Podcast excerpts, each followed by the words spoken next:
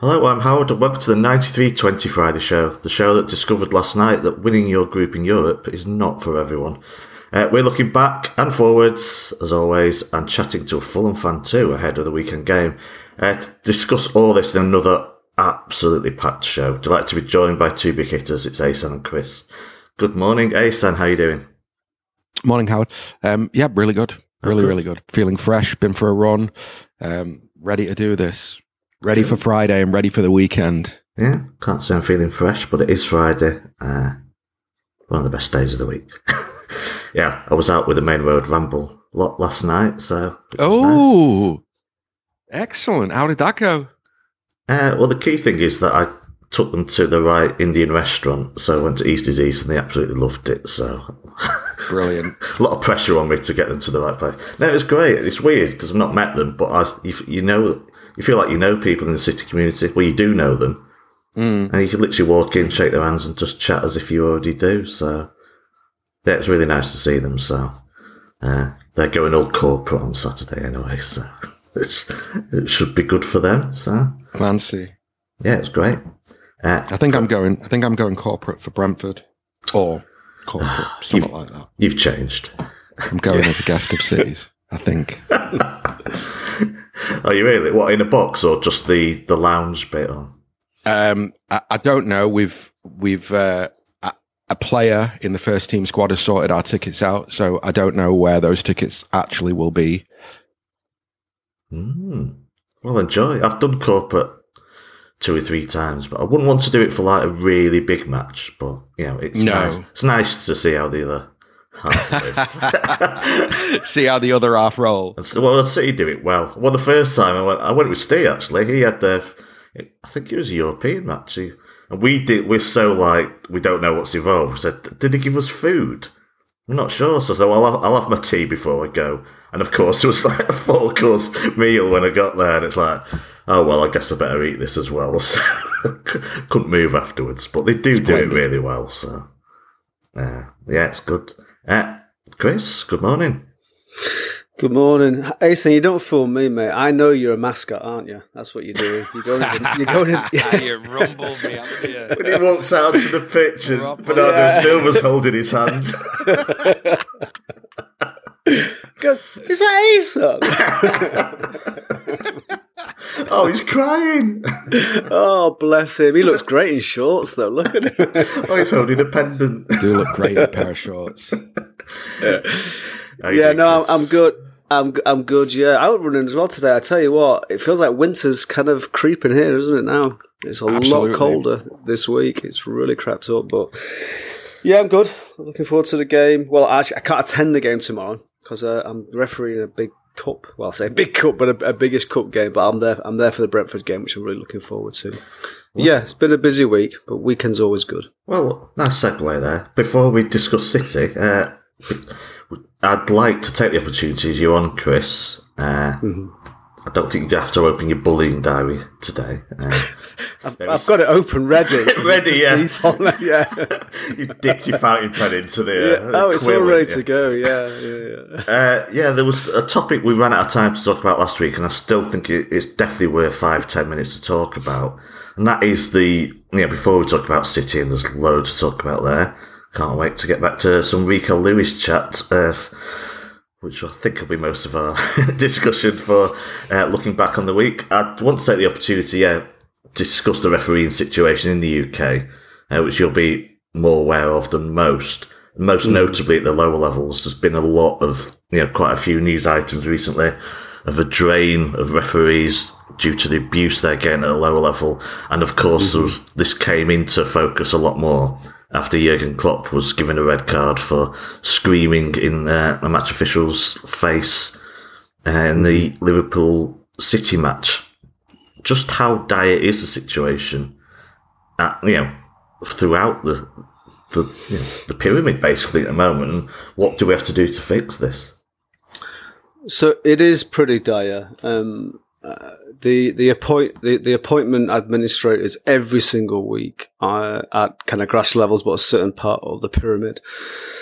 um, are always reaching out for more officials. Um, there's there's incentives from the F As to get young um, uh, people through the, the qualification process, which is which is a pretty elementary process. It's, it's not difficult at all. You, you'll learn to be a referee by actually refereeing games. Um, but but yeah, there's a chronic shortage of referees, and, and the F A, to be fair to them, are trying to remedy that as, as quickly as possible. Where, for me, where, where, where the huge gap is, and, and I think what, I think it, it, it, the, the size of the problem and the significance of the problem isn't really being addressed. Well, it is in some respects, but I think by the wider footballing fraternity, is in, is that culturally, referees sit at the very bottom of the strata in terms of respect with it within football, mm. um, and and uh, uh, and what I find interesting is I, I've had an I've had an, an increasing amount of success over the last season when I insist from players and managers and spectators that their behaviour or attitude or words to me are unacceptable.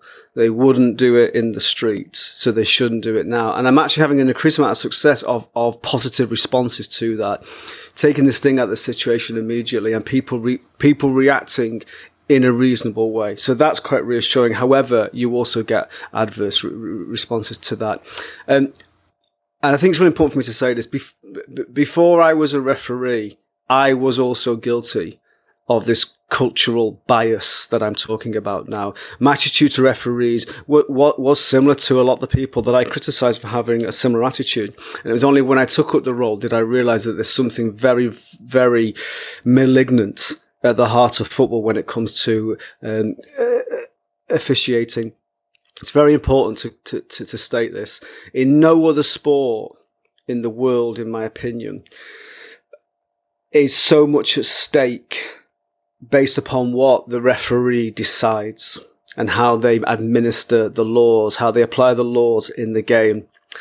And but likewise, in no other sport are, is, is the referee so disrespected, so undermined, and, and so reduced in terms of their importance. And that contradiction is is a really troubling aspect. So um, it's ingrained I, in I, fandom, isn't it? In football, of it's course, ingrained. Yeah, it's ingrained in all of us, and we have to admit it's, it's all it's of us. It's not ingrained of us to do it as a player, though. You know, on a Sunday, it be in your face, but it is ingrained in us to be angry as fans, is it not? And that is just one, you know, and that will transmit itself to match officials. It's. I think it is ingrained, uh, Howard. I, I think a player at no point during a game stops to consider, actually, I shouldn't really speak to another person on the field like this. This is completely unacceptable because they've grown up with that culture. And when I remind them of that, they quickly adjust their behaviour. And and players will police each other to say, don't don't answer back to him, don't you know? And I'm a, I'm I'm not you know I'm not like a little fascist with a whistle. I'm very fair and reasonable because my key objective is to protect the players' welfare on the pitch. But but but it's it's it, it, we're fighting against uh, like a, a, a strong culture that's been entrenched for decades, absolute decades. Um, and and what what you're going to get to a point where referees will just walk, I'm talking about non-professional referees, will just walk away and say, this is too, it's not worth it. And young referees will just, will, will experience things that will traumatize them. Uh, you know, I'm, I, I'm of an age and I've experienced in managing people. I know how to handle people in, in a stressful, intense situation. The eighteen-year-old me would not have been able to do that, but I, but I would have been faced with the same environment and the same intensity. So, It's it's it's deeply problematic, um, and and and I just and, and and it's taken decades for it to become embedded within the culture, and I think it will it won't take as long, but it, it but but it, it will take a long time for it to unpick. But there are certain fundamental things w- which could happen, which are not happening, and, and they're not happening at the top of the tier as well, and that's where people get their most influence from. Well, Ahsan, I'll ask you that. We as fans often we can hold the opinion. Let's just, you know, for argument's sake, hold this opinion that refereeing is not, you know, we don't think the standard's that good. But we can hold that opinion and also have respect for them and understand that there's a way that you talk to another individual. does the way we deal with match officials have to change? Does it come? Does it really have to start with the likes of Jurgen Klopp, managers and players on the pitch? Um, I mean, it's it's difficult because I don't believe that like supporters have a responsibility to do anything. I think that, you know, part of the kind of gladiatorial nature of going to watch um, professional sport as an entertainment lends itself to you go there for a kind of emotional release, however you want to say it. And part and parcel of that is yelling at the players and yelling at the referee. So personally, I don't think that this is a, a, a spectator thing. On the flip side, I think from a player and a professional sport point of view, I find it quite staggering that um, there hasn't been a kind of um, a moment. You feel as though there needs to be a moment, something needs to happen, which makes the entire sport go, actually, you know what? We're just not going to tolerate this anymore. And what I mean by that is these things are very straightforward. Um, if, if, If I, excuse my language for what I'm going to say next, but if I'm on the pitch and the referee calls a foul and I'm like, fuck you, you fucking moron, right? That's the beginning. So it, it's uh, from there, it's such a slippery slope to where we've landed and where we've ended up. And I think that that stuff needs to be nipped in the bud. I think that fundamentally, I think that the, the key thing here is that there needs to be a kind of uh, a reckoning uh, in terms of the rules and officiating where referees should be allowed. There, there should be a, a, a some type of agreement or like the P G M O L, they need to go into the clubs and say, look, if you swear at a referee, that's a red card. End of conversation. End of conversation. Doesn't matter if the game finishes eight on eight because they'll learn quickly. They'll learn very, very quickly because it's one thing to to to challenge a decision. It's one thing to disagree with a decision that's been made. But I, I see it all the time in Premier League games where you're watching and you see exactly what the player says and you're just like, how has he not been booked for that? How has there not been any consequence? If I said that on a street, in a bar, in any other situation, I get knocked out immediately. You can't talk to human beings like that. And so for me, when it comes to the sport professionally, that's what needs to be dealt with. On the pitch, the players need to be told, you just can't talk to officials like that. And if you do, the consequences will be absolutely dire because that's the only way yeah. to clean the sport up. I, but it's, but I've it's been ridiculed there. for saying it, Chris, sorry, but I would suggest trialed uh, sin bins because I think part of what Ahsan's just said, which I agree with all of it, is referees just aren't prepared to take that. That huge step of issuing a red card for being swore out of disrespect. We, uh, They're just not prepared to. Sin bins, and yes, it might not work. I'm just saying the trial. I don't it know. It works. It, w- it, it works. Absolutely. Ten minutes, bang. Rugby, ten minutes. I mean, rugby, you can punch someone and only get ten minutes in the sin bin, so perhaps not the best example. But if every time someone swore, like, right, you're off for ten minutes, you're, the team's playing for... Referees would be much more prepared to send someone off for part of the game and it would immediately deal with it. But, Chris, I was just going to say, yeah, just say whatever you like, but also just as a lead on, this could be dealt with pretty quickly with the sort of things that Ahsan said and I yeah. said. So so there's a few things just to unpick there. So first of all, the sin bin model is, is applied at many levels uh, of non-professional football, all the way up to uh, top county levels. And I use the sin bin quite a lot. And oh, right. the sin bin is applied... Yeah. Yeah, yeah, yeah. It's not applied. It's not applied at professional levels. It's applied right. at non-professional levels. Um, and you, a sin bin is for dissent. So normally, in the laws of the game, dissent is, is yellow card. But in non-professional, um, in most F As, in non-professional, you can apply. So it's called a C two. It's a caution two, and it's and it's it's for dissent. And you know, and, and dissent, it, it, it's just like you know, questioning of decisions or or, or or consistent kind of aggravation towards the referee, uh, attempting to humiliate them on the pitch or undermine them. It's a ten minute sin bin. Um, and it's deeply effective because, first of all, it, it gives it gives an opportunity for that player to go off and cool their head, uh, and also the team then have to play with ten men, so there's a certain sense of kind of sort of um, collective responsibility there.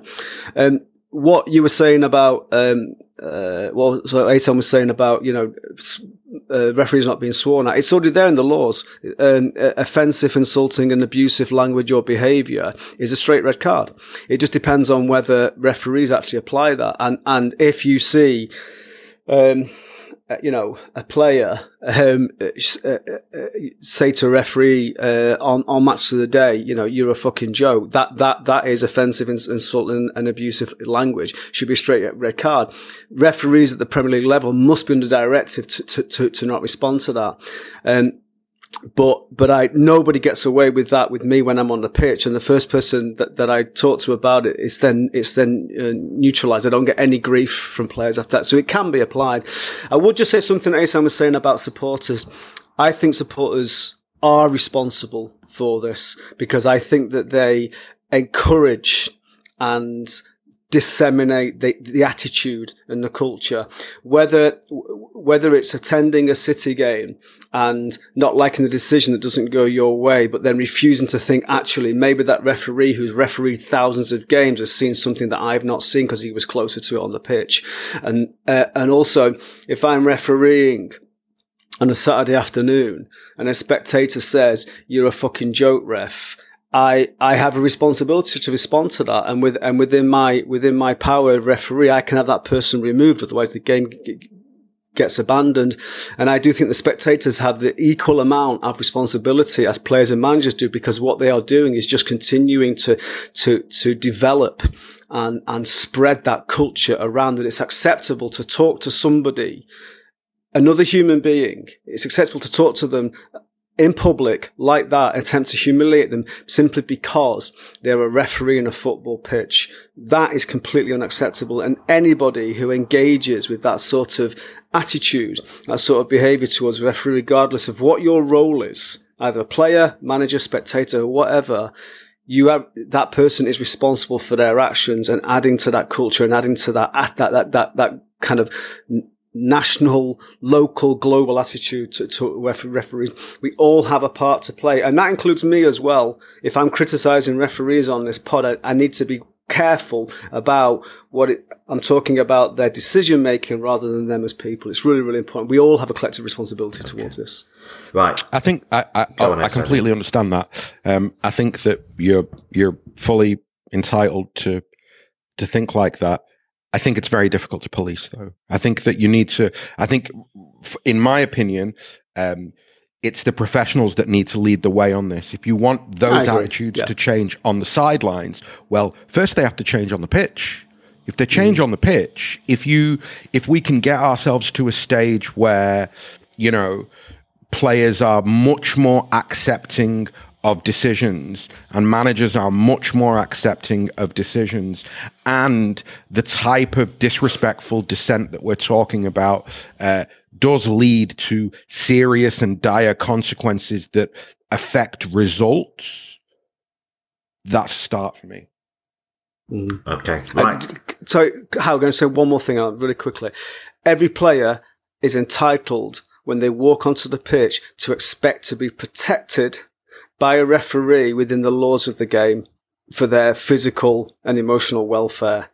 The same applies to a referee. We have the same entitlement that when we go on the pitch, our physical and emotional welfare should be should be uh, um, protected. It's, it's, it's, it, there, there's an equity there, which is which is which is basic sim, basic rights that, that everyone should have, and unfortunately, that situation isn't there at the minute. Yeah, right. I, I, I think before the end of the season, we'll definitely have a standalone, uh, ref- another at least one more referee podcast. Uh, talk about not just the laws and stuff, but yeah, treatment of referees and where we're at and stuff. I think it deserves a show of its own. But I think it's time we started talking about City. So thanks for that, Chris.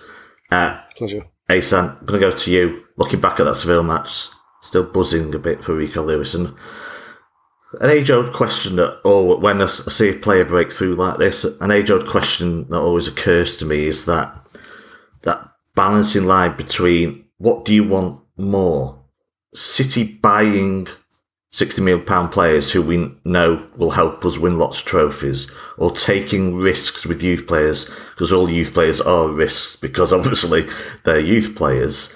Uh, the buzz of seeing someone like Rico Lewis break through, how important is it to you as a fan that we do have players like him in our first team squad uh, every season?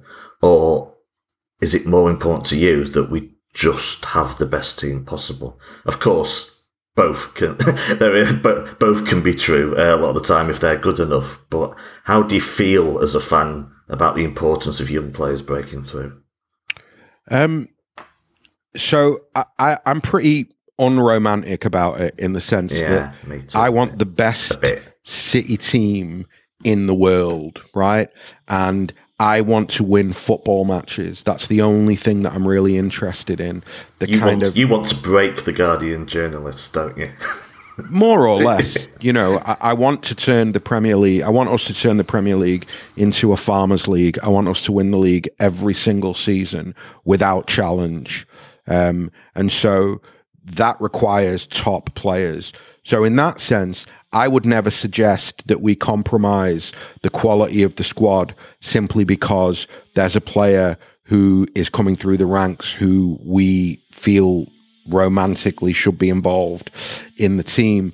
But at the same time, I don't have to worry about that, because we are lucky and privileged enough to have an academy that is recruiting and producing some of the best talent in the country. So we're extra blessed because, you know, we get to see Rico Lewis, Cole Palmer, Phil Foden, lads like that come through, and it becomes apparent that they have the quality that they can play in, in, in the team. And it's apparent that the coaching staff and the manager believe in them as players. And that's enormous. If you're sixteen, seventeen, eighteen years old, and Pep Guardiola is giving you minutes, whether it's five minutes at the end of the game or whatever it is, there's no gifts at City. That Pep doesn't give gifts out when it comes to young players. You you earn the right to to go and play in the first team, and and those players will have done that. And and that is that's all we can ask for. We can't ask for more. I've often said, um, I'm going to go on a little bit of a mini rant now. I've often said um, that in the last ten years, every time a, a young player would leave, right, there'd be like, there'd be a lot of complaining, and there'd be a lot of people saying things like, we should just shut the academy down. What's the point in the academy? You know, we got this guy in the first team and, and he's rubbish, and this lad come. And it's like, no, like, we've not let go of a player who you can look back on and go, well, that was a mistake. He's good enough. Nobody can name one. Karim Rekic played the other night for Sevilla. The lad Jason Denayer, I think he's still looking for a club. Um, uh, Ronnie Lopez, he's off in, in Monaco or somewhere like that. Like, you know, they're, they're just, we, the players who are good enough, they get opportunities. Simple. Did you see Pep's comments, by the way? Yeah. I did see them. Am I re- are these loaded? Is he? Absolutely, they are. Let me just read it out and you someone. can uh, reply. The right of reply. Uh, we we don't give presents here at Man City. Just because you are a Man, Man City fan or you're from the academy doesn't mean you're going to play. You have to earn it. The guys who want to stay at Man City, fight and have patience, will have a chance. Is he talking about someone there? Yes, I think that McAtee and Delap Uh, are the two lads that, that those shots have been fired at. Oh, because wow. I was thinking Jadon think, Sancho, but no, I'm sure he's no, long forgotten about him. No, because so. I don't think I think that uh, I think that the the Sancho di- the Sancho situation was slightly different yeah. in that Sancho, I think, was going on a free the following year, right? Or he'd basically said that I'm not signing a new contract and I want to leave the football club permanently.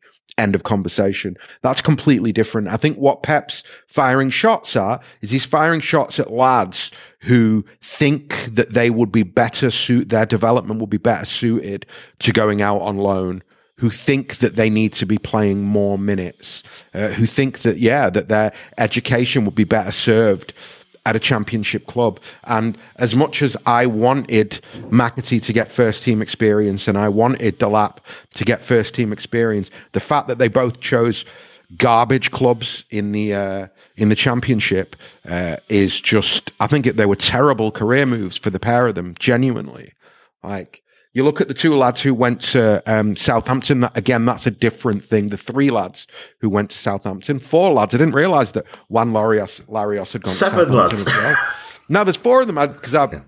I've always played with Southampton in uh, Football Manager. So I loaded the game up. I was like, Juan Larios, I recognise that name. And he he went he went from City as well. But no, like, so Lavia and Idozi making permanent transfers because they have the opportunity to play Premier League football.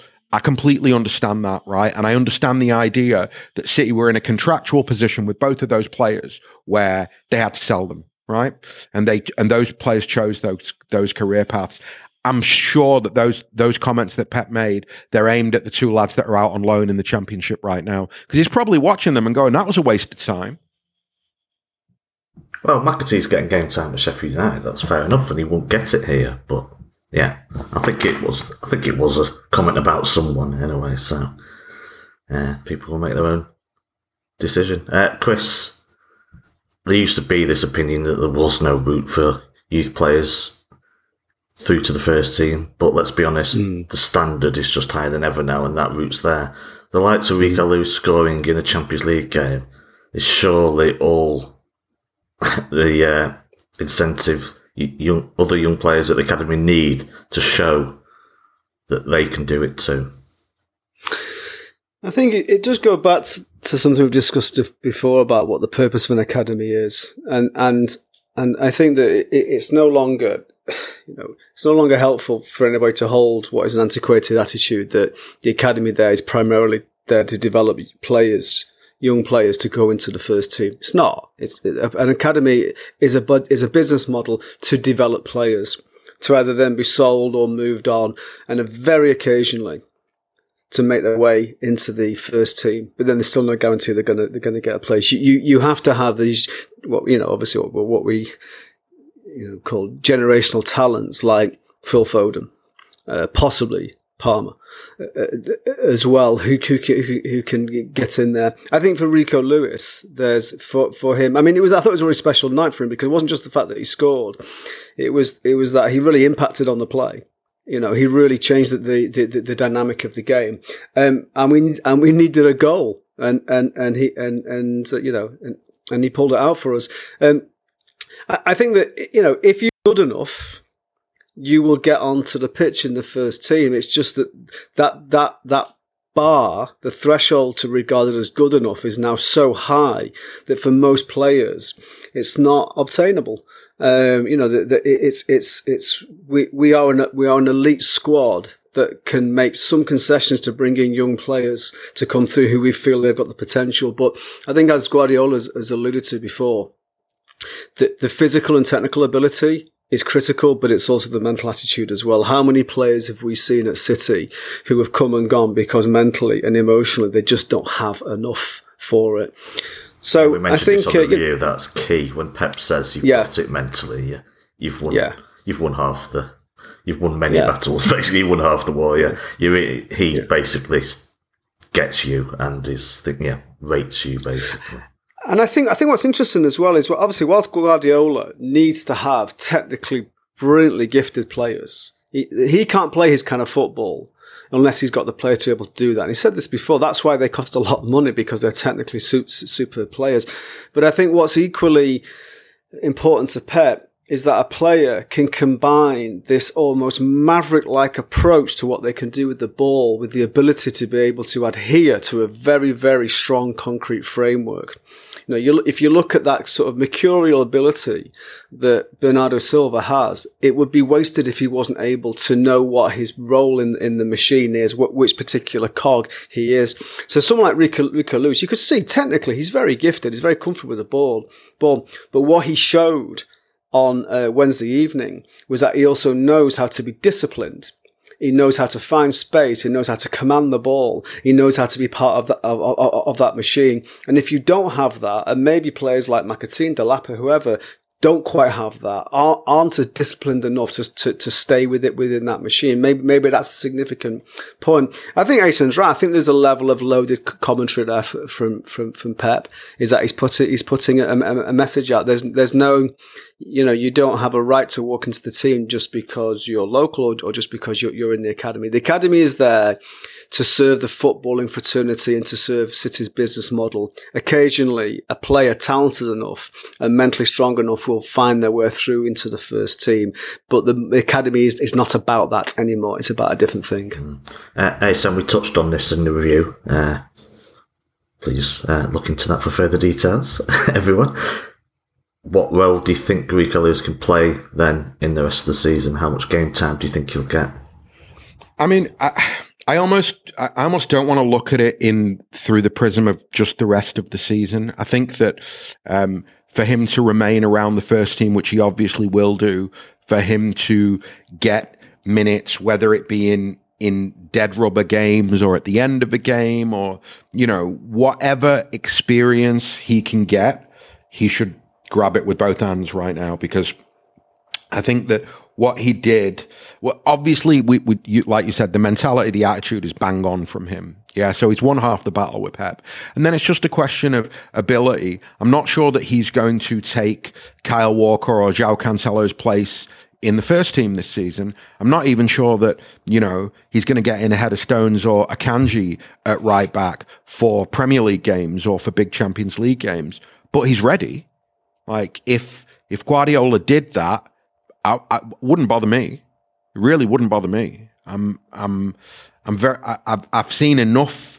I saw enough from him in that game to go, no, he he's got the ability to play first team football. So, and he's a baby, seventeen. I mean, that's just like, he looks like a baby. Like, you see his face. He's got like, you know, well, like puppy fat on his face. It's like a, it's like a kid. It's wild.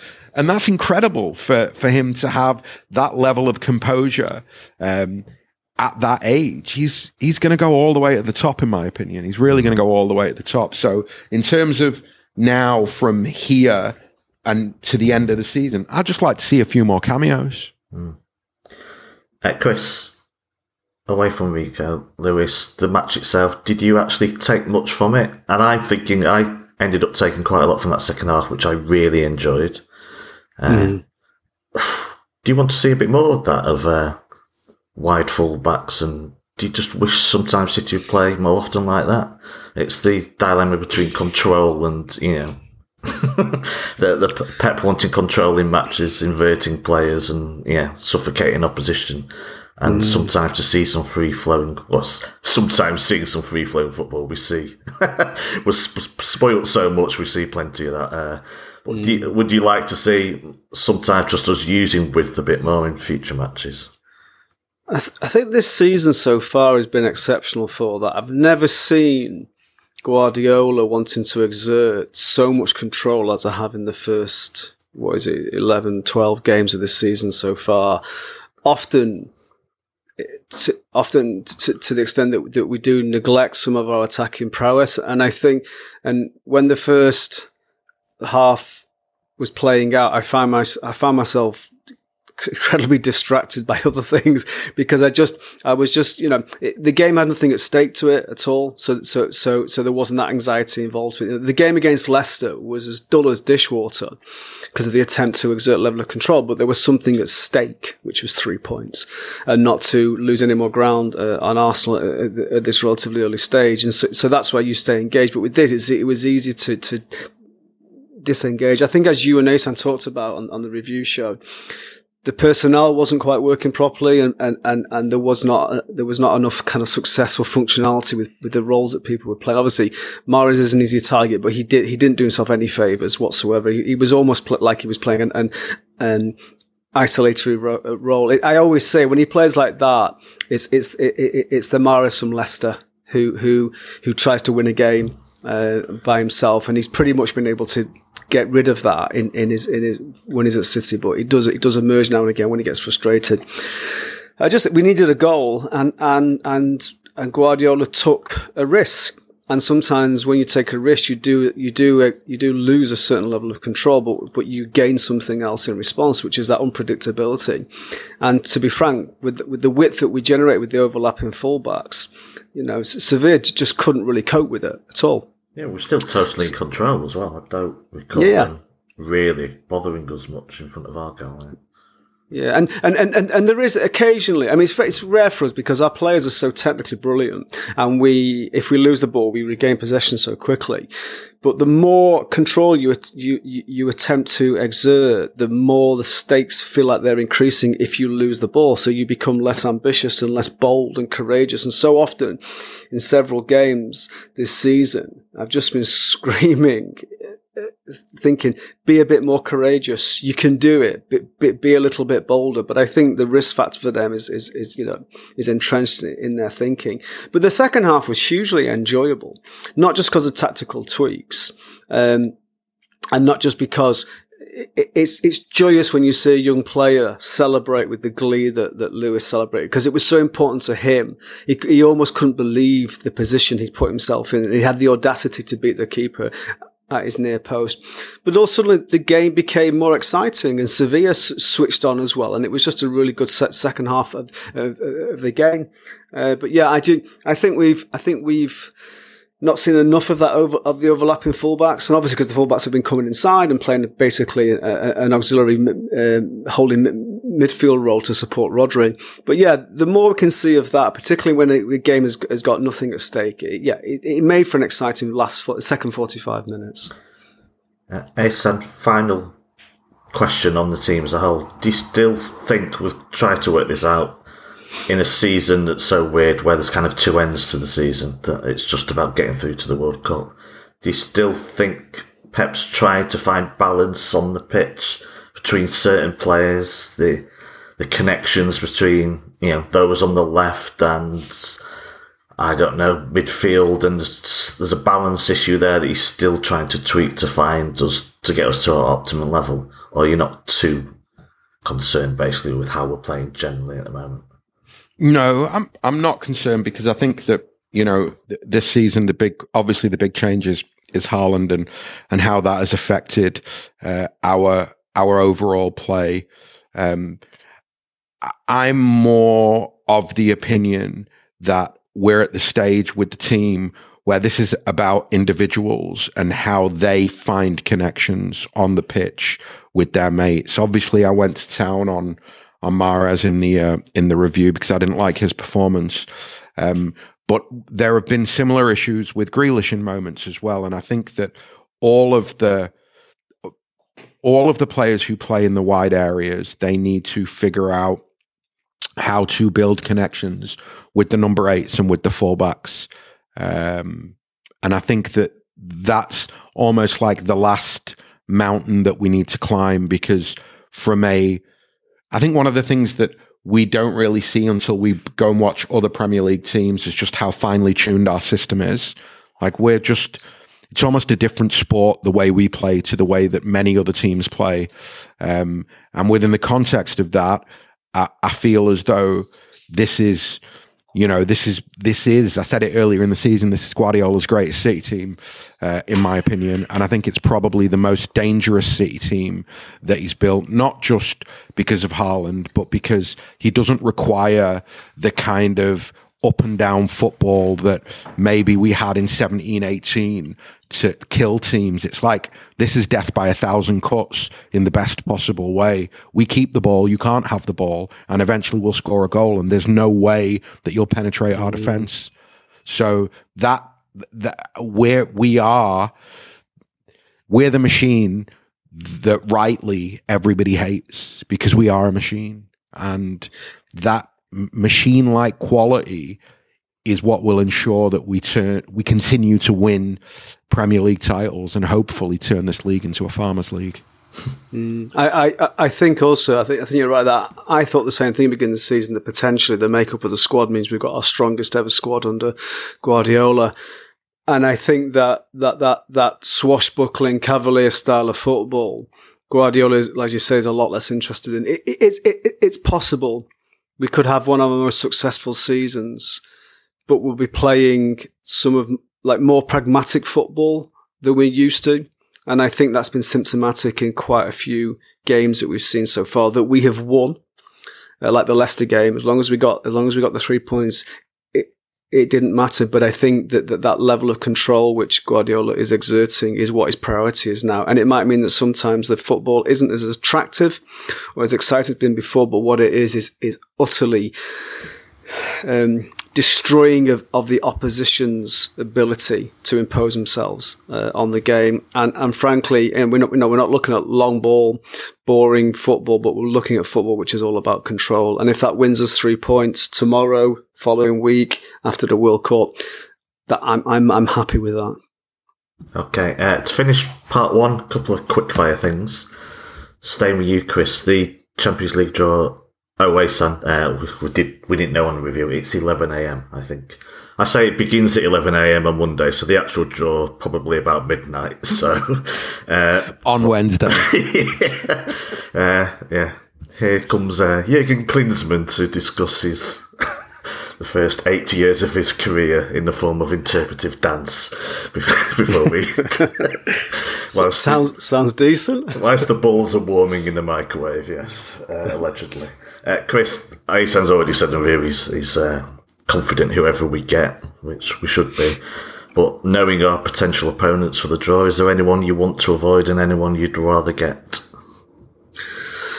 Not really, because I th- there's nobody that I really fear where I think that, that, that they're an impassable object. Um, so arrogant, Chris.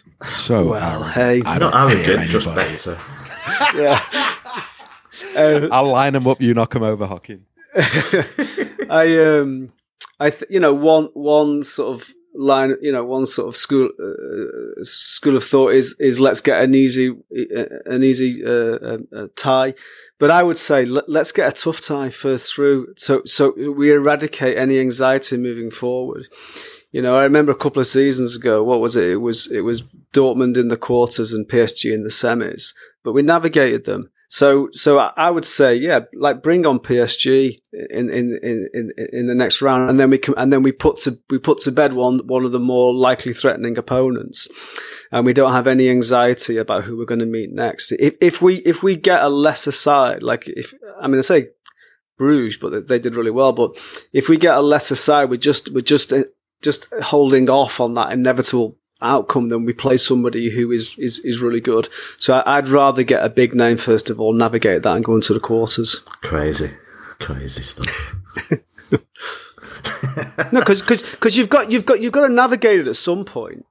Yeah, so obviously, you know, the fewer you know, big teams you have to navigate, the, the more likely you are. Of course, but the thing but the thing is, as a club now, we we no longer get giddy about being in the quarterfinals of a Champions League. Okay, that the the, the bar has changed. Our our key objective in the Champions League this season is get to the final, which means we're going to have to meet some big names to get to that point. So let's just do it early and we eradicate them, meeting them at a later stage where it feels more damaging and hurtful if we go out. All I'm saying is Millwall got to the F A Cup final without drawing a single Premier League team along the way. And they wouldn't have got there otherwise. uh, I know, but I look at, like, I wanted Benfica rather than P S G in there. But then you think, well, hang on, they matched them in the group. Absolutely. And they're playing brilliantly at the moment. So is it really an easier option? So I think whoever had been in that group, I'd probably rather avoid them. Uh, and the rest of them, they bring their own separate challenges, but there's not a huge amount, not a chasm between... Uh, The quality, I think. I think Bruges might be tailing off now. I don't know, but I think the thing. I think the other thing to um, never forget is that nobody wants City. Whoever you are, w- literally, you name me a team left in the Champions League, they don't want City. Bayern Munich definitely don't want City. Liverpool definitely don't want City. Real Madrid, they really don't want City. Like, you know, we are, of course, like. The the natural thing is to go, well, I want the easiest draw I can get. Everybody will everybody will think like that. But there's a reason why season after season we're more or less favourites to win the Champions League. Um, and it is down to the quality of our players and the quality of our coach. And so, you know, moving into the draw next week, bring it on, man. Mm. Right, final thirty seconds or so of part one. Ahsan and Chris, whoever. Uh, Akanji's got Player of the Month for October. Fair? Yeah. Yeah, yeah I think so. Yeah.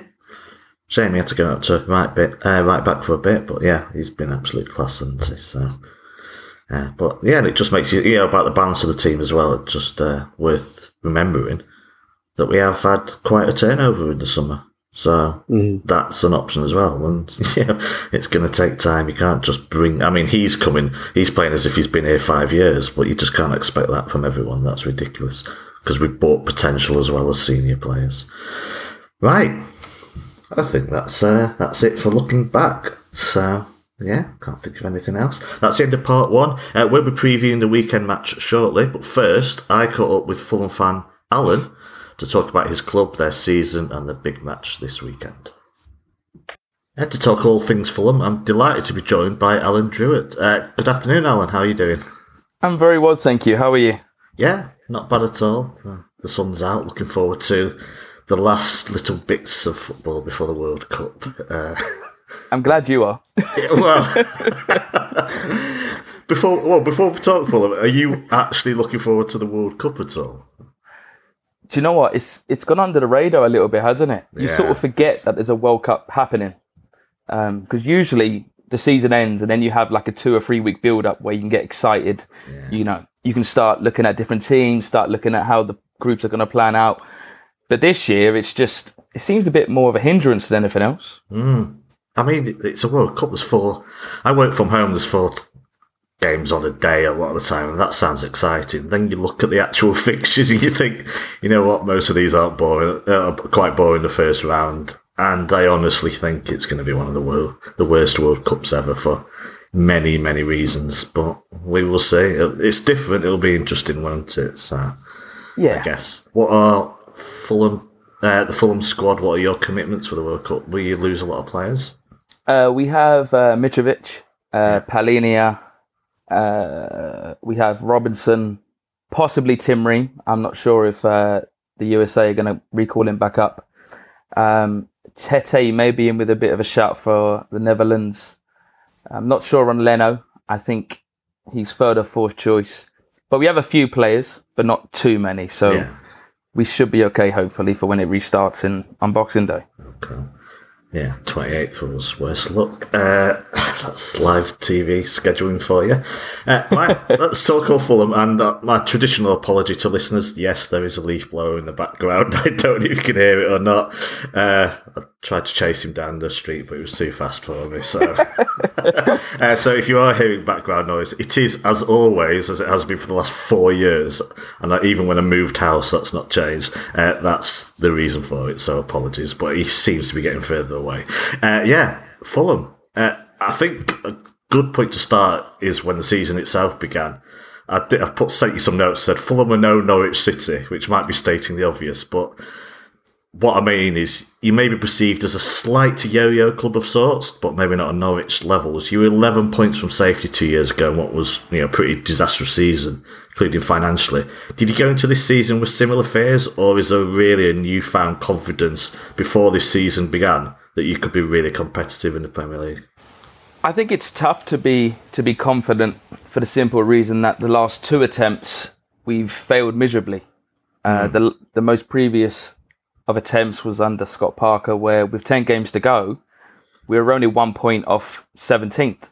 Yeah, and then in the last ten games, we never picked up one win. Wow! So it was a dismal end to the season.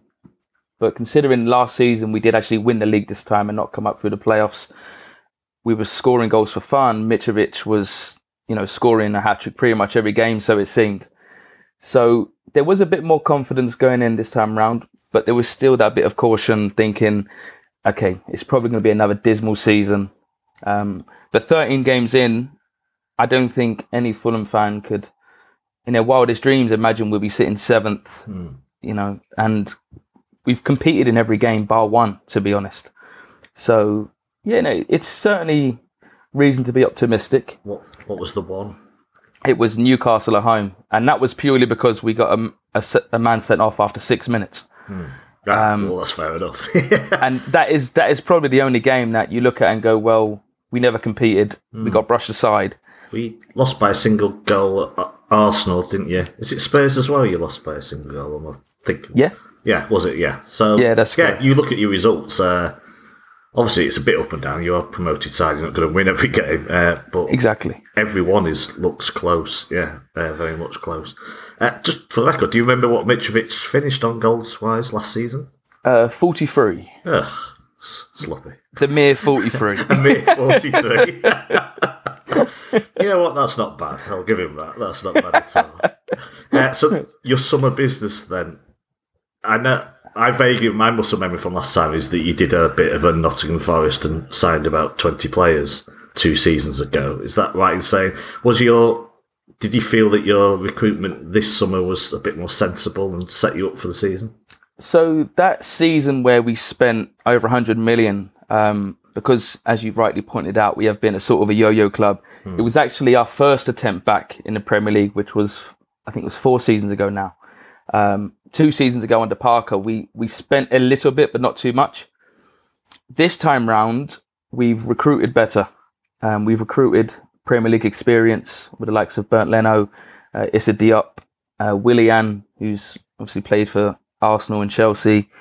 Um, but for me, the best signing of the summer has to be João Palhinha. Um, if you ask any Fulham fan, they will. You can only speak highly of the man. He's been fantastic. Uh, we only signed him for, I think it was twenty million euros on a, on a six-year contract. Yeah, wow. Now, he won't be at Fulham for much longer.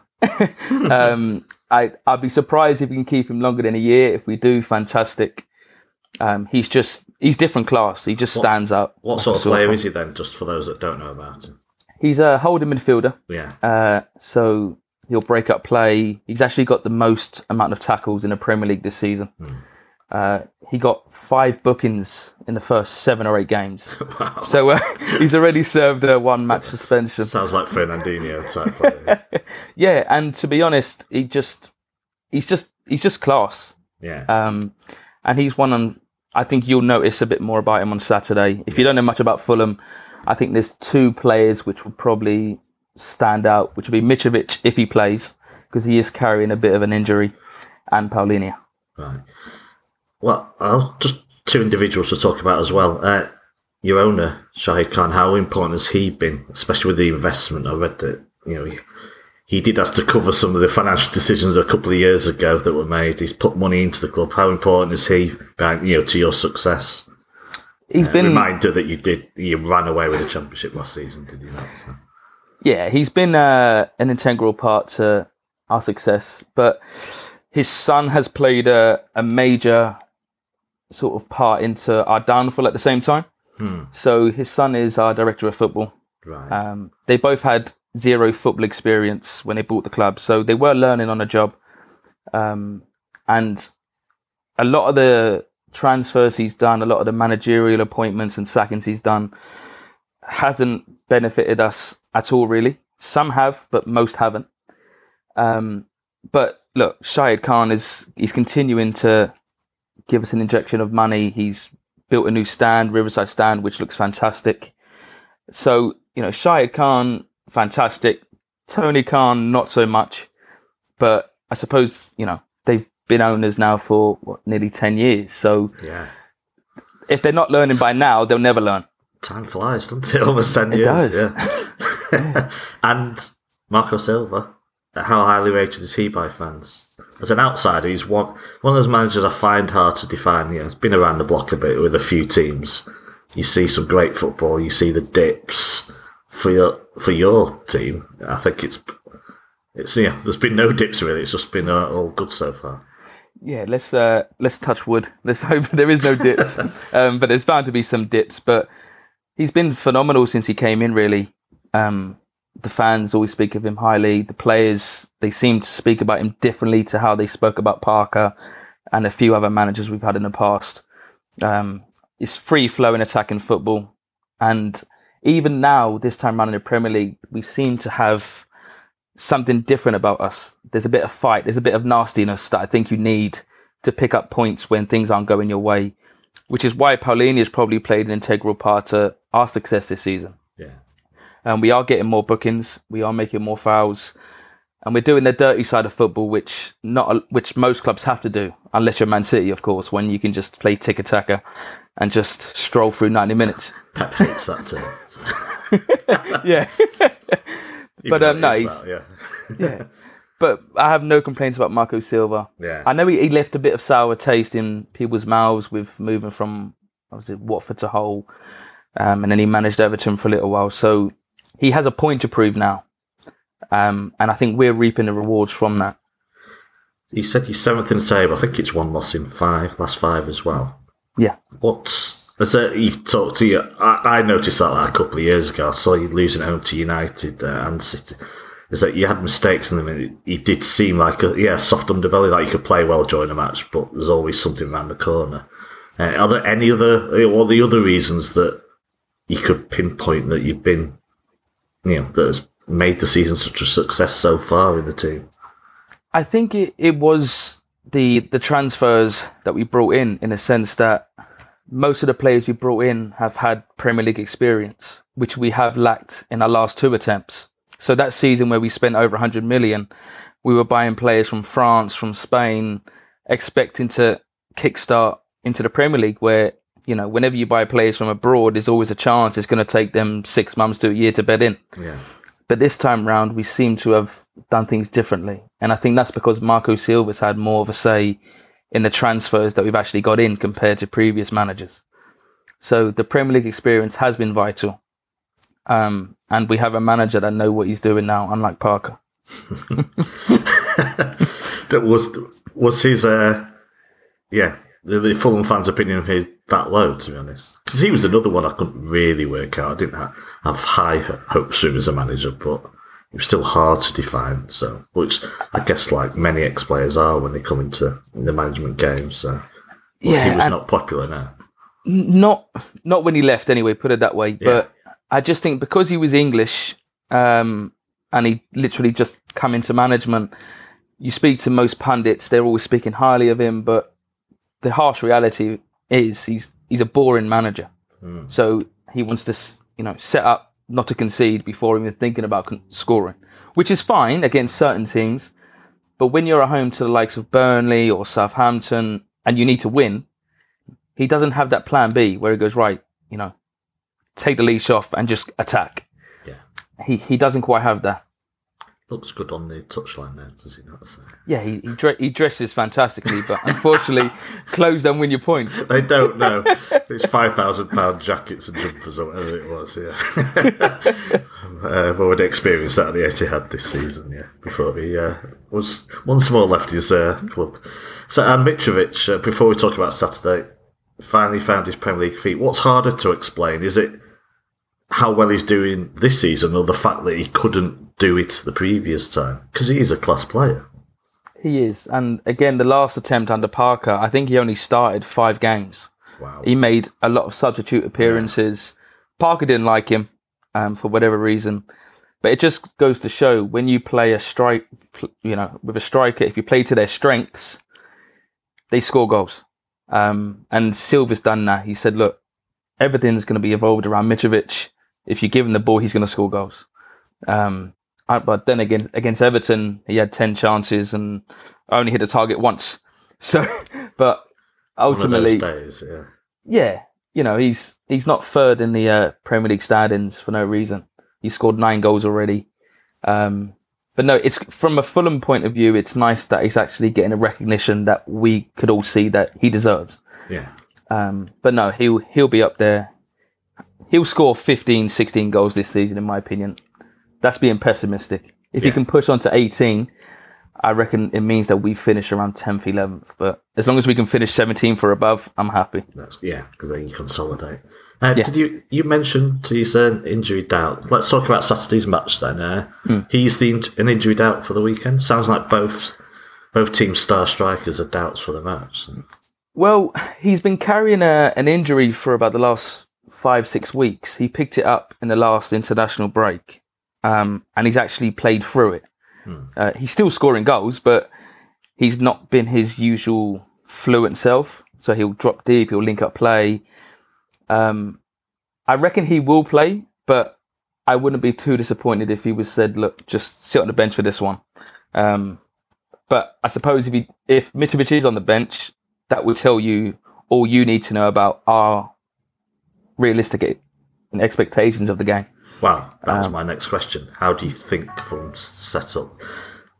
Silva only play, you play, under Silva you play attractive free-flowing football as you often have in the past. Is that the only way you think Silva can play? Or you've looked at previous... City have not been imperious, as imperious as some people seem to think this season. Uh, they've already decided to win the Premier League. Teams have given us many problems. Uh, do you think he might be cautious, uh, deep block, sit low and look to counter-attack? Or is there only one way that Fulham can play football? I think we'd be a bit naive. Like last season, we played you in the F A Cup, um, yeah, and we, we it, yeah. yeah, and we lost four one. But we stuck to our guns, and we said, "Look, we're just going to give it a go." Took and we lost four one. Did he not? Yeah. Yeah, after four minutes, Carvalho. yeah. Um, but no, this time round it, it'll be a bit different. We went to the Emirates earlier on in the season and lost two one in the last couple of minutes, which should have been ruled out by V A R for handball. Um, not that I'm still bitter about that, but we we showed a different side to us, which we we can sit there, we can be stubborn, and we're going to need to be on Saturday because, mm. you know, if you go to the Etihad and concede in the first five, ten minutes, it's game over. I don't care who you are. Um, but especially for us, the longer we can keep it nil-nil, the better it will be for us in terms of keeping that score down. Because let's be honest, most teams in the league, when you go to the Etihad, if you've kept it below three, you've had a good day.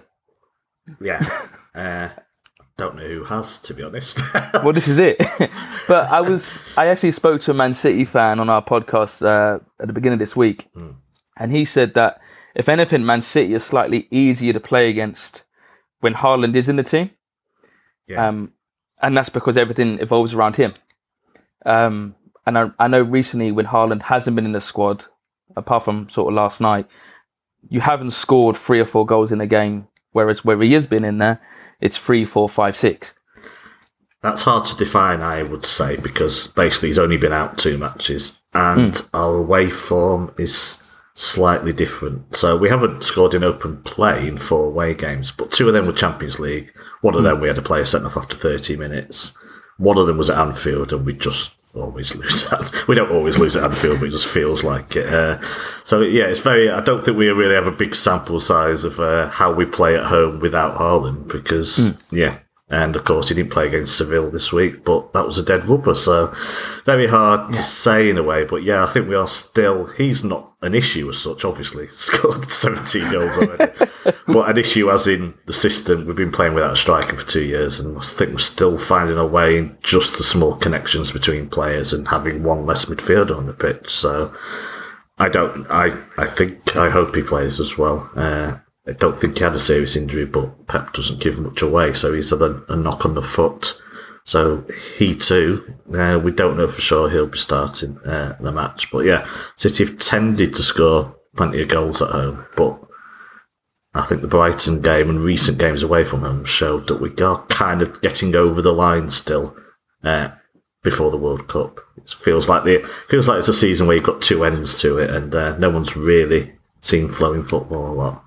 So you may, you know, mentioned that it was February once at the F A Cup game. Just seems yeah. like seems like years ago now. I don't know. Uh, it does. So Carvalho's gone, of course, to Liverpool. Uh, one first question: how big a hit do you think he'll be at Liverpool? Because I know City fans rave about him. You know, from what little they saw, um, we talked to said that was a cracking signing for Liverpool. Do you think he'll become a regular? Secondly, I was I was going to ask you know, how different a team are you for the one that visited the F A Cup, but with him gone and some signings, you've kind of answered that already, that we will see a pretty different team uh, from the one that was in the F A Cup and the Championship side, of course, at the time.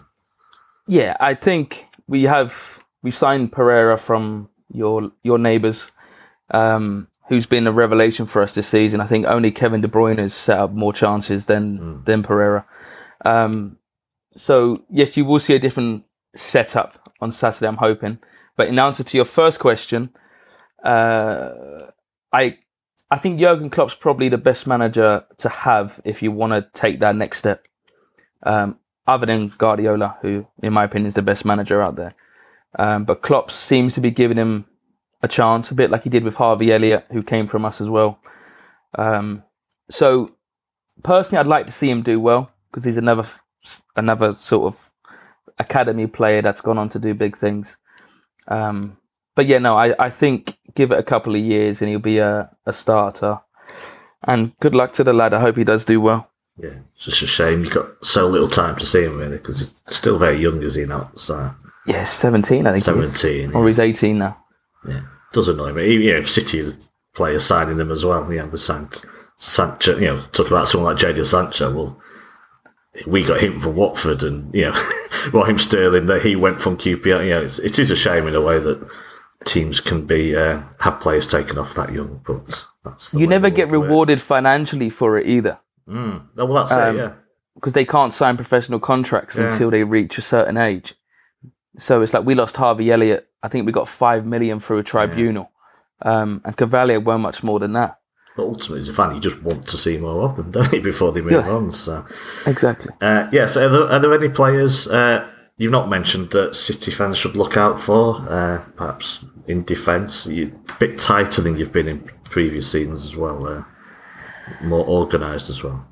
Yeah, we are more organised. Um, I think the acquisition of Issa Diop um, has helped. Uh, Tim Ream's been a revelation for us this season.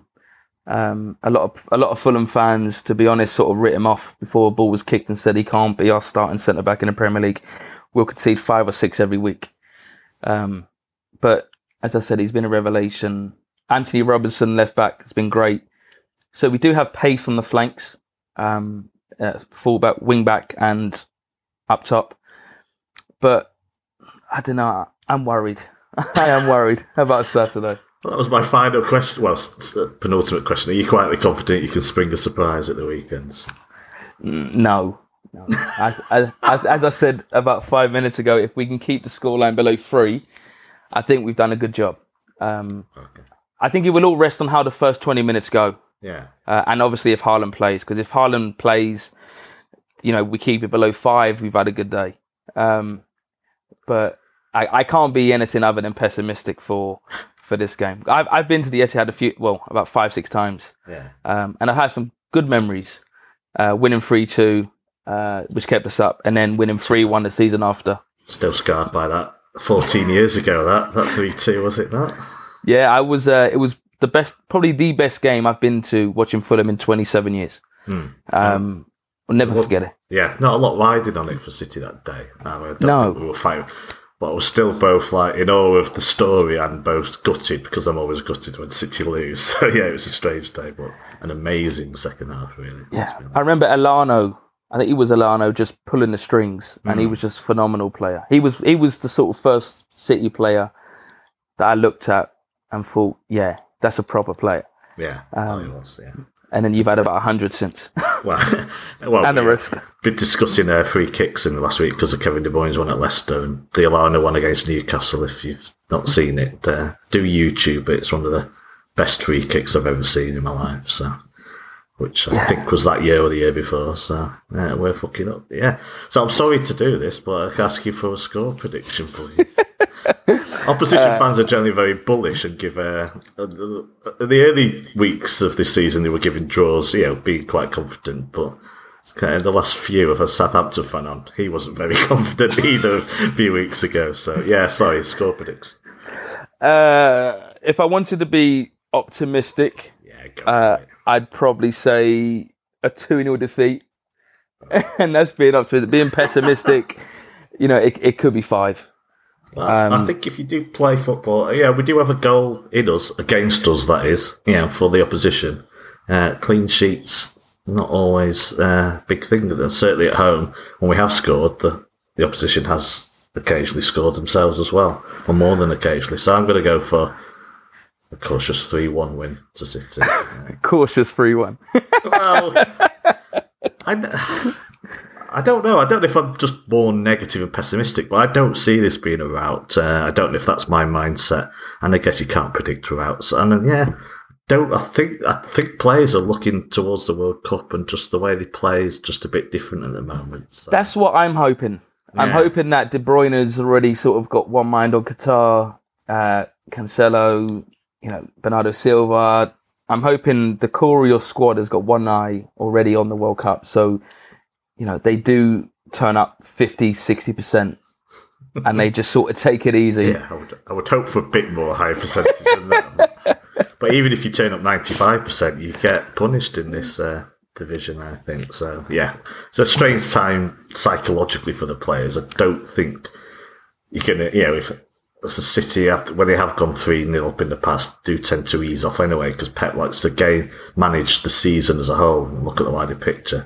And I think that's really relevant right now. So I don't think, if City played their best game ever, I don't think they'd look to score a huge amount of goals anyway. So I, don't, I hope not, because our goal difference uh, is zero at the minute. For you, but I, I think you can cause us some problems too, because, you know, with Walker being out for City, it has posed problems. We played centre-halves at full-back, and yeah, there's been a few issues just with individual players fitting into a system, but the goals have been there. There's no denying it. So. We've lost our last, was it eleven, twelve games against City? It's something like that. Wow. It's, it's yeah, the, the run is ridiculous. That one um, will end one day. So. One day when I'm old and grey. Well, I'm already that, so I can't. I'm nearly there. I'm nearly there. I mean, yeah, the Manchester City of the nineteen nineties made me old and grey, so I'm well oh, past don't. that point. So. My first uh, memory of watching Man City, I think, was that nineteen ninety-eight, nineteen ninety-nine season uh, when you came to the Cottage in Division Two, and yeah. I think we won three one. Yeah, that's a good Fulham side. That was that the season you won the league easily, wasn't it? So. Yeah, under Keegan. And then yeah. you went up through the playoffs against Gillingham, wasn't it? Yeah. See, that's why I've always liked Man City, because they beat Gillingham. So I'm happy. You don't like Gillingham, then? No, absolutely not. Okay. it, it, it's, a, it's a Fulham thing. Um, okay. So, yeah. I'm going to have to look that up, yeah. I didn't yeah, realise. You, you'll have a look, and um, you, you'll find it. It won't take you too long to find out why we don't like them. Brilliant. I'm going to check that out right now. Uh, I'm afraid time has defeated us. Alan, I always say this after this weekend. Uh, well, thanks for coming on, first of all. Uh, really no appreciate you taking the time out. And uh, after this weekend, hope you have an absolutely wonderful season. Thank you, and uh, enjoy your your winning winning the league again for another season. We're not even top of the table. It's just ridiculous, but there you go. Uh, yeah, it seems the media have decided we've already won it. So I think everyone has, unless you're an Arsenal fan. Okay, well, that's not how I see it, but we will see, yeah. Anyway, Alan, thanks very much again. No problem. Thanks, uh, Howard. Yeah, and now it's back to the Palace to preview Saturday afternoon's game. Uh, right, thanks again uh, to Alan F. speaking to us. Uh, very interesting chat. And, yeah, Ahsan, Chris. Fulham, three o'clock on a Saturday, uh, playing at the proper time again. Chris, how do you view this game? I always ask if games like this are a banana skin. I know Ahsan will say any game is. Uh, but you go into this one feeling pretty confident. Fulham, you know, as Alan said, having a great season. They're in seventh place. Uh, not, the, not the sort of team we saw two years ago when they were last table on some of their disastrous previous campaigns. Uh, mm-hmm. How you feel about this? That, as he said, he wasn't uh, he wasn't very uh, optimistic at all. Uh, and City have scored at home. I mean, even the Brighton game where I didn't feel we were great, and Brighton themselves were, we still score at least three goals at home in the league this season. You're going into this mm-hmm. expecting more of the same? Um, I, I mean, I hope so. I, I think what what reassures me about Guardiola with any game is that I think he thinks that any game can be lost if you don't take it seriously and if you don't respect the opponent. Occasionally, Guardiola over-respects the opponent, as we saw against Liverpool. Um, but but I think that he would never he he would never go in he would never go into the changing room and say, lads, it's Fulham before the game starts. Um, but I think also, I mean, Fulham are really interesting as well because it's kind of, you know, if you look at their, obviously they're, they're seventh, so so so two things, they're doing really well, and they're doing far better than they did last time that they were in the Premier League. But but but there's a kind of there's a sort of steady consistency about them, but also they're quite average. And but that but that sort of averageness is punctuated by some fantastic individual performances because they, they've they, you know they've Well, they've won five, drawn four, lost four, and they've got a, a goal difference of zero. So it means that mm. they, you know, they they they they're scoring goals as as, as so they're conceding goals as easily as, as they're scoring goals. I just think that the control that that the City team can exert, um, and Fulham, I would be surprised if they if they try and play an open game. Uh, I, I don't. Maybe you know. Um, Is it the it, Fulham way? The, yeah. Yeah, but I don't, I don't even know what that means when they talk about a team's way. They said about West Ham for three decades and they were still shit. But, you know, so so I think that, um, yeah, I can't. I mean, I, I anticipate a City victory. I hope Fulham to bring it to us a little bit. I hope I hope that, you know, that they, whilst whilst Rodgers had a very clear tactical plan, plan um, uh, f- with the Leicester game last week, which if he'd applied it slightly earlier in the narrative of the game, he might have got he might have got a little bit more success. But I, yeah, I can't. Um, you know, Fulham can't be underestimated. That they're in the position where they should be in, in the league table. That but that that league table also suggests how other teams are inconsistent around them as well. It's not just a narrative about them, it's about other teams as well. But I, I'm reasonably confident that we can navigate this and uh, we, we can bring it home. Ahsan, your thoughts? They have been competitive in every match they've played with eleven men. Uh, lost late on at Arsenal, uh, drew, of course, in the opening day against Liverpool, I think, if that counts for anything.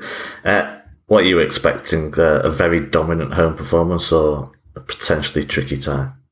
No, no. I, I think it'll be. Um, uh, so I like Fulham. I think the the job Marco Silva's done has been really excellent. I think that they are they have a way of playing, and they just play that way, and they're not really asked about um, who the opposition is. And I think that's quite a dangerous thing uh, for a team like us. I think that you know, uh, I, I Fulham, in my opinion, can score against City. And that already puts you in a position where you go, all right, well, then you're going to have to score goals in multiples to win this game of football. Um, it's not to say that there isn't a world in which they could potentially be blown away, but that's only if we have one of those days where everything we hit goes in. If everything we hit goes in, right, on the chances that we create, I think then it'll be a different game.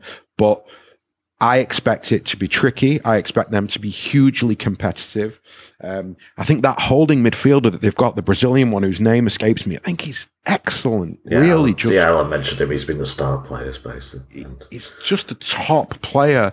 Um, I think that they attack in numbers and they attack in waves. And you know, in Mitrovic, they've got a guy who will be a handful for whatever the whatever the centre half uh, partnership is for City. So I expect it to be a really competitive and thoroughly enjoyable game. It's not one, you know, it's it's interesting because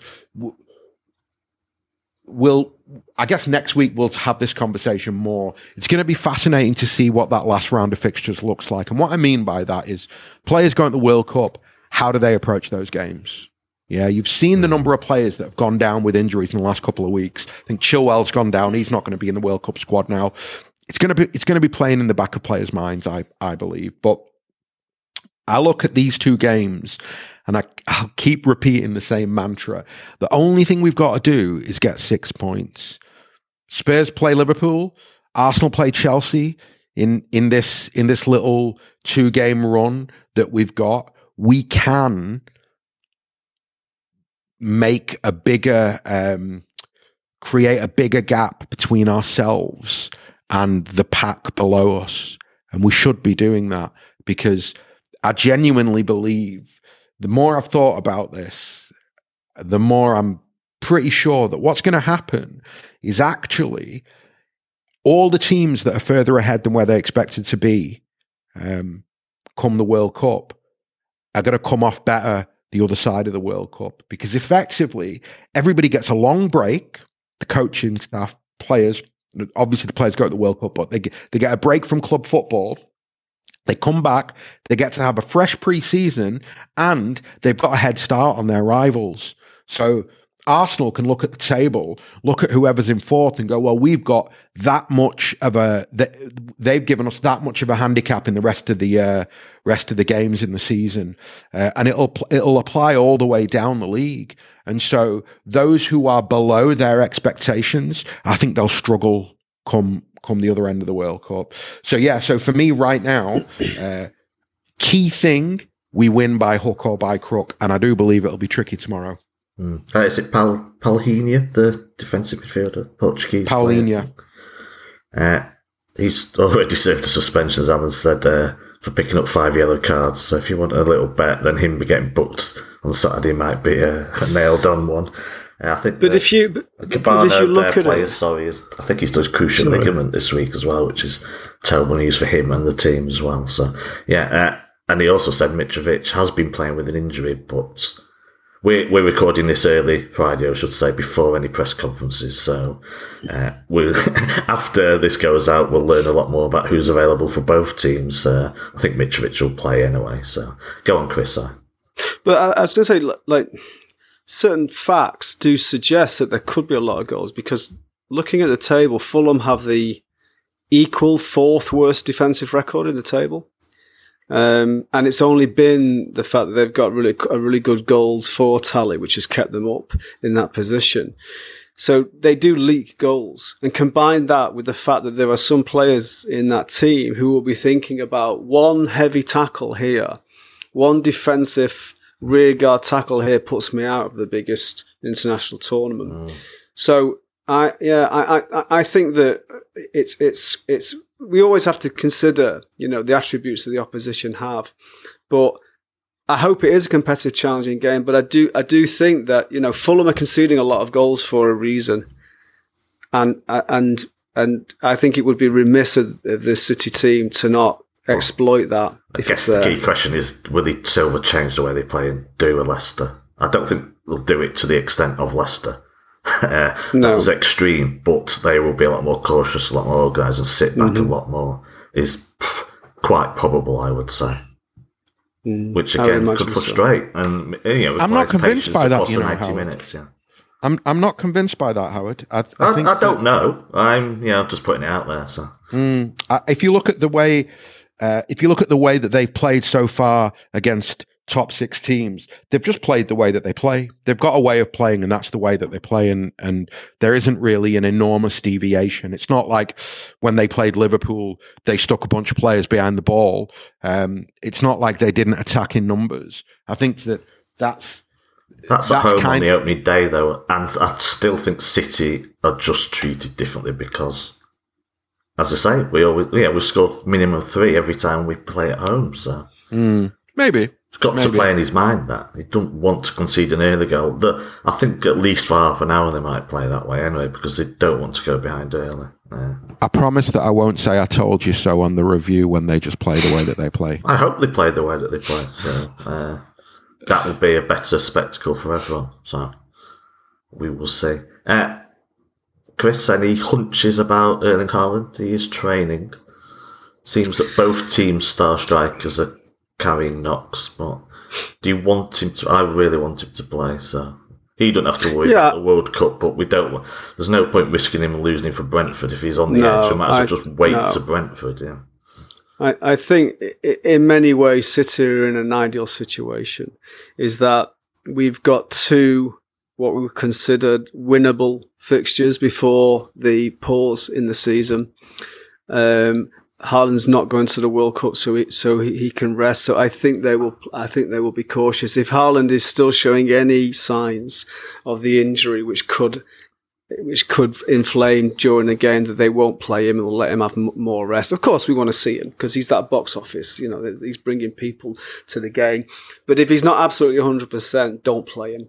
You know, and if he's not one hundred percent for Brentford, don't play him. Because those games are winnable without him in there. He would increase the, you know, the probability of us winning the games.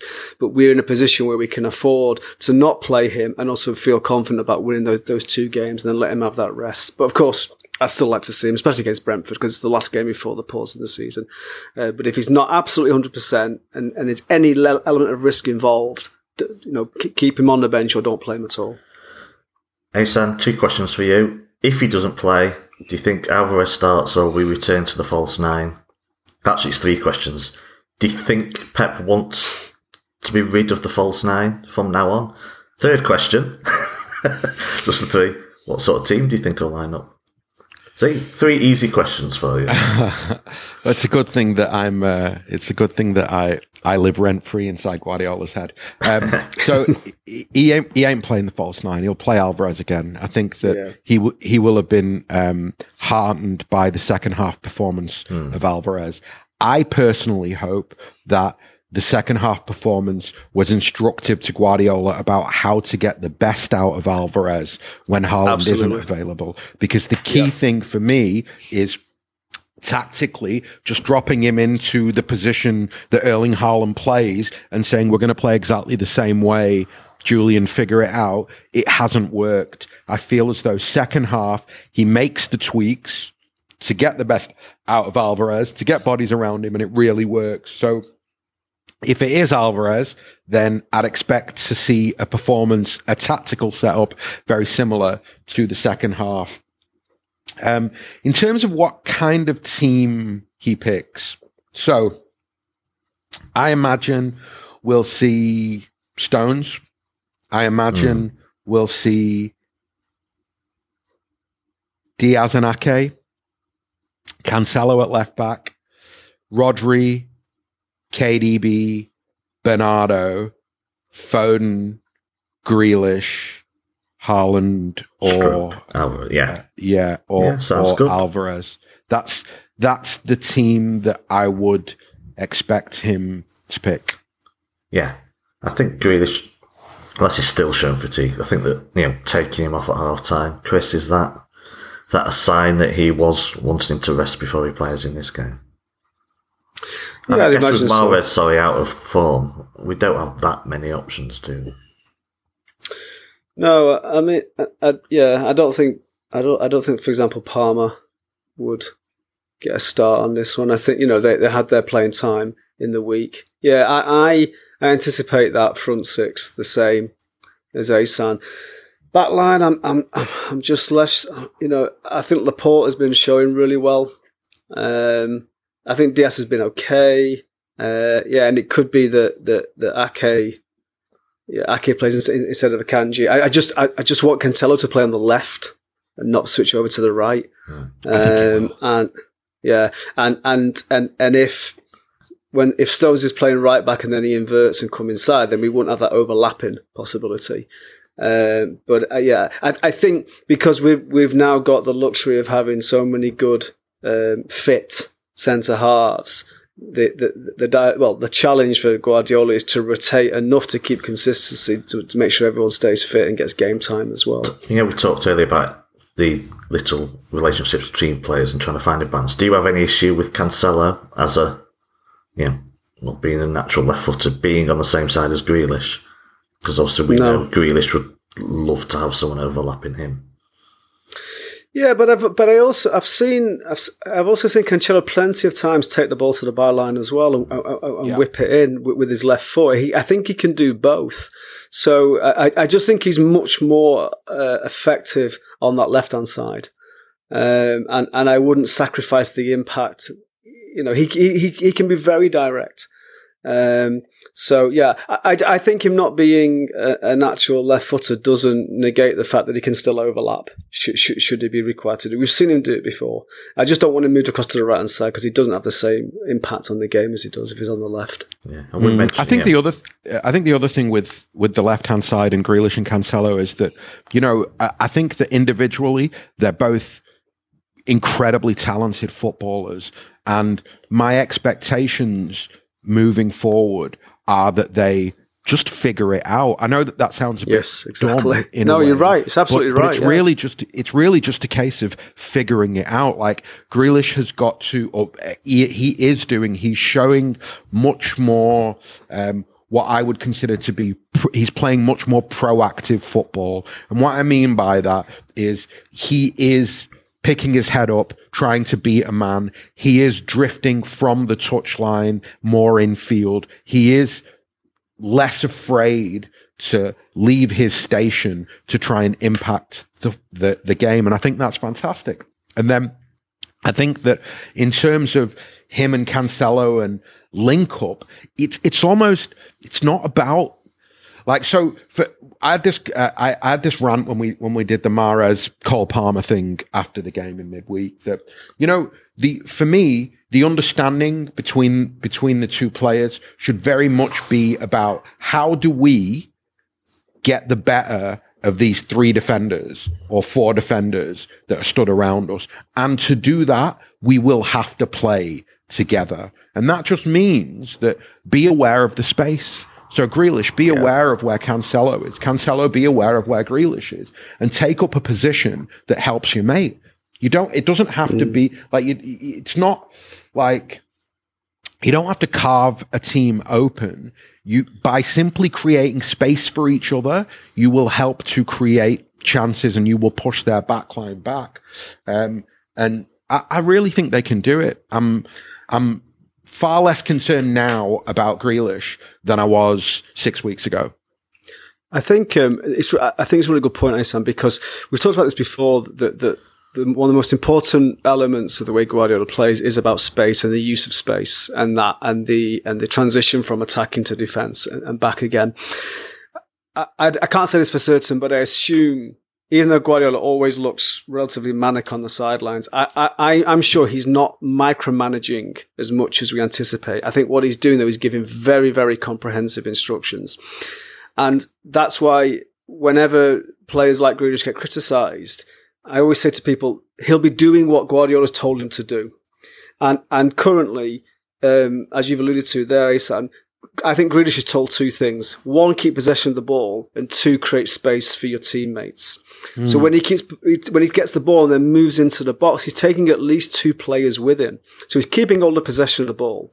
He's also creating space. Now, obviously, the risk of that is you can you can be di- um, dispossessed. That's always the risk. And it's always a disappointment when that happens. But he's still doing... He's still fulfilling the instruction that Guardiola's given him. And you're right, Ahsan. They are good enough players to say, here's your instruction. This is what I want from you. Now you go and work it out on the pitch. Just stick to the boundaries that I've given you. And if, and if, when, when, when Grealish does that, he takes two or three players with him and suddenly leaves space on the flank and space, and, and, and, and space right on the edge of the box as well. So yeah, I think that, I think that he and Cancelo can work it out between themselves. Yeah. Right, I guess all that's left is a score prediction for this game then. Uh, Ahsan? Um, I feel like it's going to be a high-scoring game, weirdly enough. Mm. Kind of got the sense it might end up being like four two, something like that, something mad like that. Chris? nine nil, no. I think... Uh... Not arrogant, just disrespectful Not ar- Yeah, line. yeah. Not arrogant, just deluded. Um... I, I'm going to go three nil. I I I think that that that we will score more than one, definitely, uh, and and I think we'll control the game enough to to to to, to prevent Mitrovic from really applying. So I'm going to say three nil. Yeah, I think when I spoke to him, I went for three one. So I think so. I'll stick with that. Uh, yeah, just final question really uh, for either of you is ultimately the important thing is six points over the next two games. Do you think an erratic Chelsea can get a result home to Arsenal on Sunday? Because there is an opportunity here for City to go to the World Cup, top of the table. Uh, I think Arsenal are in good form and Arsenal have momentum. I think that I understand what Ahsan says about when we come back, The, the, the, the, the second half of the season is ignited, that if you've got a really good advantage, it, it, it feels even like it's got even more currency than normal. But Arsenal have a momentum and a belief at the minute. They've navigated, you know, bar a few mishaps, they've navigated a lot of obstacles. Um, and the fact that errat- Chelsea are erratic, I still think that Potter's very much still trying to work out what their identity is and trying to trying to put the, you know, I think he's still putting square pegs in round holes at the minute. Um, but I would actually, if I was going to put money on it, I would put money on an Arsenal victory with that, sadly. I just think they're on a really, really good run of form. And I think Arteta will not be happy about the World Cup punctuating that, that, that momentum. Hey, Sam, your thoughts? It's got a draw um, written all over it for me. But yeah, I mean... Hard to predict so, a draw, though. So. I don't want to. Uh, uh, I think Arsenal are really good. I think people are a little bit. Nobody really believes that Arsenal are the real deal. I believe they're the real deal. So I expect Arsenal to, at bare minimum, get a point out of that game, if not win it. Uh, I think it helps the fact that Chelsea just aren't in great form. Uh, so yeah, and then the other one is Liverpool uh, Spurs, which is also on Sunday, I believe. Mm, um, Super and, Sunday.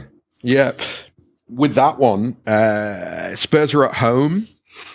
I think Liverpool will get beat, you know. And the only reason I say that is because I think the way that Liverpool play, it just it suits Spurs. Like, you know, yeah. the the really good Liverpool teams uh, were caused a problem by Spurs because they're so dangerous on the counter-attack.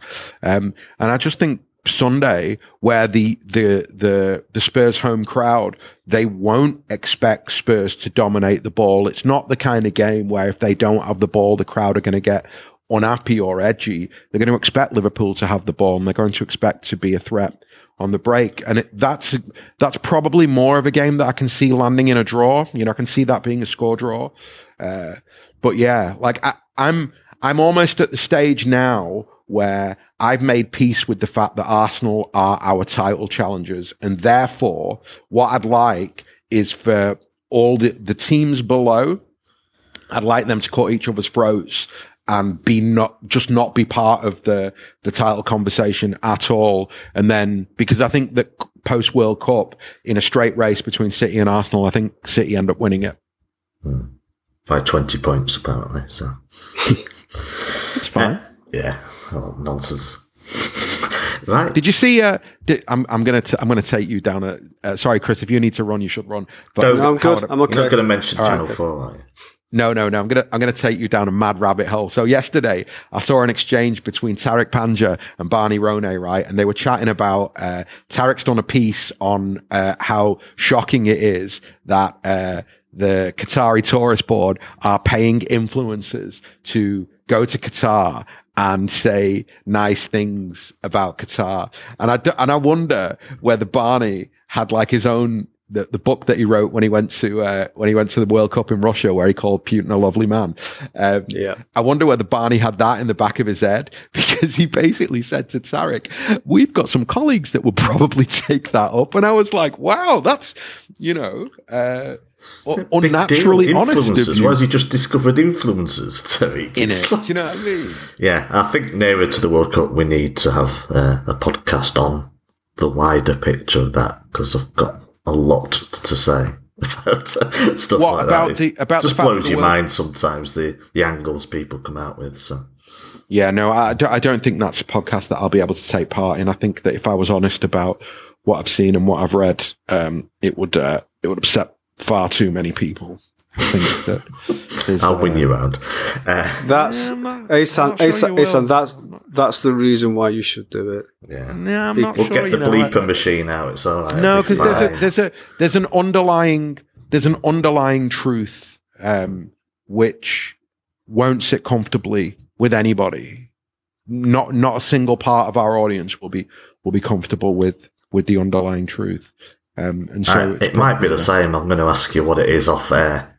Okay. I think it might be the similar thing. Well, maybe I've got that completely wrong. Well, let's wrap this podcast up and then we can discuss it. I think there's a truth that no one. Yeah. Anyway, yeah. I'm I'm well up for it. It's nearer the World Cup, so. Uh, Yeah, we'll see. We will see.